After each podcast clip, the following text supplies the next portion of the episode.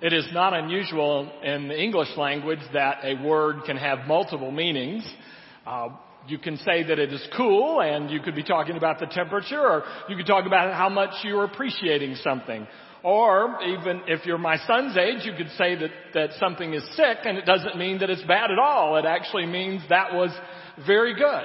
But as uh, common as it is in English, it's even more so in the ancient languages because by and large, uh, Hebrew and then Greek had fewer words than what we have uh, today. And so there's an interesting uh, translation issue that comes up in the very first verse of John 13 today. Uh, it talks about Jesus uh, having loved his own in the world, he loved them, and the version on the cover says, to the end, and then another version says he loved them to the full extent. And both of those would fit. I don't know which one's the right answer but I can see both of them. Jesus showed them the full extent of his love, and we could say he described the full extent of his, or this full extent of his love was shown by first of all washing his disciples' feet. Uh, uh, my wife and I were talking about uh, the service this evening, and and uh, we were talking about it, and I said, and and then there'll be an opportunity for foot washing, and she said, "Oh, I could never do that." Well, in the ancient world, it was even harder in some ways to do that because the feet are going to be a lot different than the feet you might experience tonight.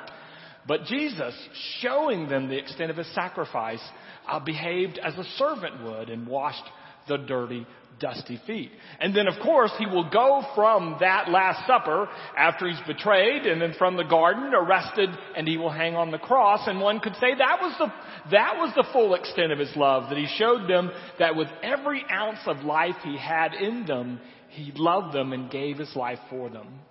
But then the other translation also makes perfect sense to me that he loves them to the end.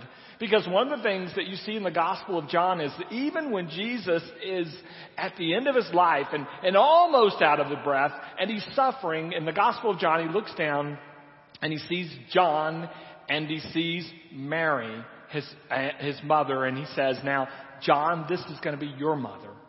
And Mary, this is going to be your son. At perhaps the highest, most intense moment of his pain, uh, he, at the very end of his life, he is still uh, demonstrating his love for them. So maybe it means that to the very end of his life, Jesus was loving. Or maybe it means to the very end of his disciples' life, he was loving them. And, and what you get in a picture of the Gospel of John is no matter how much the disciples mess up, Jesus keeps picking them up. He continues to love them. And even after his death, he will come back and give Peter, who denies him three times, three chances, in a sense, to reclaim uh, his position uh, as the, the head of the disciples by asking him three times, Peter, do you love me? So maybe this verse means that Jesus loved the disciples as long as they had any breath in them. Uh, I don't know.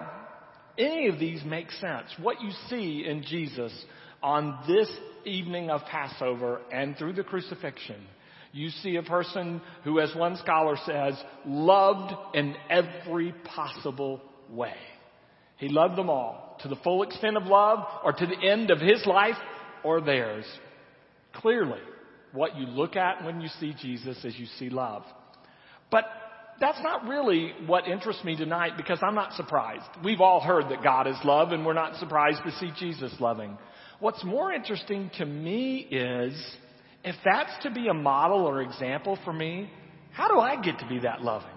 What's the secret to being a person who's as loving as Jesus, who can love to the full extent of love, or who can love as long as they have breath in them, or who can love you as long as you have breath in you? What's the extent? How do you get to that full extent? Well, to me, the obvious answer is, well, He's God. He can do that. But I don't think, since we believe that Jesus is fully human and fully God, we can accept that answer. We have to look deeper. What is it about Jesus, humanly speaking, that lets him love so well, so deeply, so completely? I want to give you two thoughts this evening about that. I find these both in the first verse. The first verse says this, that uh, Jesus, before the Passover festival, knew it was time to leave the world and go back to his Father what that verse tells me is Jesus knew, A, he had a father. Jesus knew love. He didn't give something he didn't have. He didn't share something he had not first experienced. Jesus didn't love from nothing. He loved from a well that was full of love that the Father had poured into him. So one of the things it tells me is that I can't be a loving person just by trying to conjure it up on my own. That maybe I have to connect and experience uh, with deep love in my own life. And out of that love, then I'll have love to give to others. The other thing about going back to the Father, Jesus knew that he was going there. It's like Jesus knew the end of the story while he was living in the middle of it. Now, I had an interesting experience this afternoon while I was, um, uh, well, I'm sure I was preparing for the sermon, but the TV happened to be on. And they were showing a replay of the Duke game last week, and I don't know if you saw it. It was nerve wracking. Duke was ahead by 27 and, and, and almost had a, a near miraculous collapse. But watching it now, knowing that they held on to win the game was a completely different experience. It was like, huh, that was interesting. Oh, why did we do that? Oh, whatever.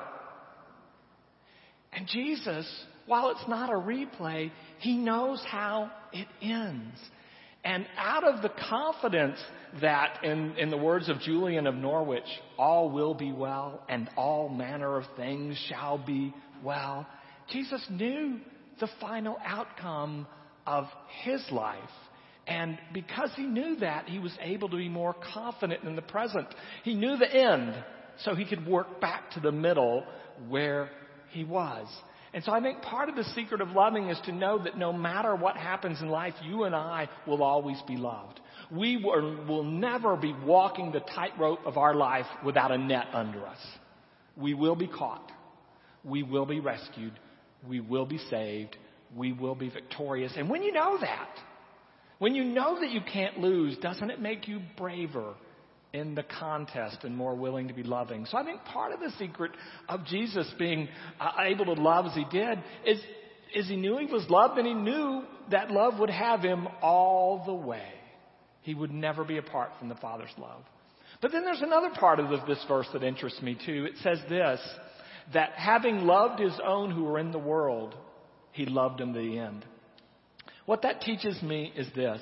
If I hope at the very end of my life to flip a switch and suddenly become loving, or if I hope when the bomb goes off uh, at the airport or on the train to suddenly be courageous and selfless, if I hope that it'll happen at that moment, it's not likely to happen. But if I train myself to be loving and selfless on a daily basis that when so when the moment of crisis or challenge or difficulty comes, I will be able to be loving because it has been my practice all along. Years ago, um, my wife and I were listening to a lecture by psychologists, and her theory was that when we are um, in our later years, we, our personality becomes even more extreme than the way we've always been in life because we don't have the filters or checks or balances perhaps as much as we used to. And, and we looked at each other, and our first response was, uh oh.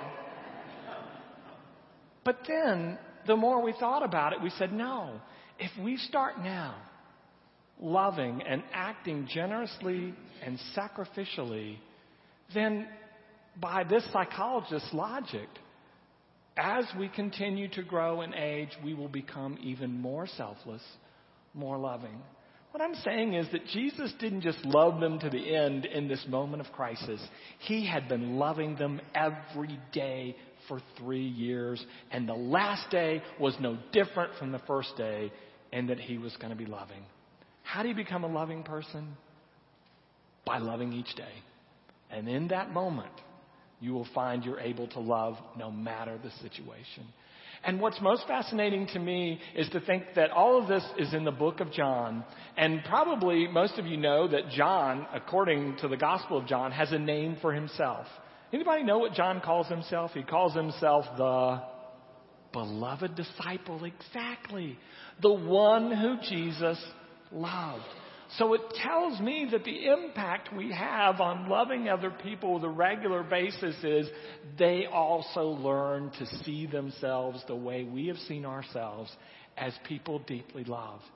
And then it makes a difference. We're told according to ancient church tradition, that John lived to a ripe old age uh, in Ephesus, and he got so old that they had to carry him into meetings on a pallet. Or, you know, four people would carry him in, and they'd ask John, "Well, you knew Jesus. Tell us about him. Give us a speech." And according to tradition, uh, to tradition, John always said the same thing. He said, "Little children, love one another." And they're like, "Yeah, yeah, we know that. Tell us some more." Little children, love one another. That's all he said. And I believe that's all he said because that's all he knew, because that's all he experienced from Jesus. When we love others daily and deeply out of the love that we've experienced ourselves, it will change them. And my bet is they'll go on to change others.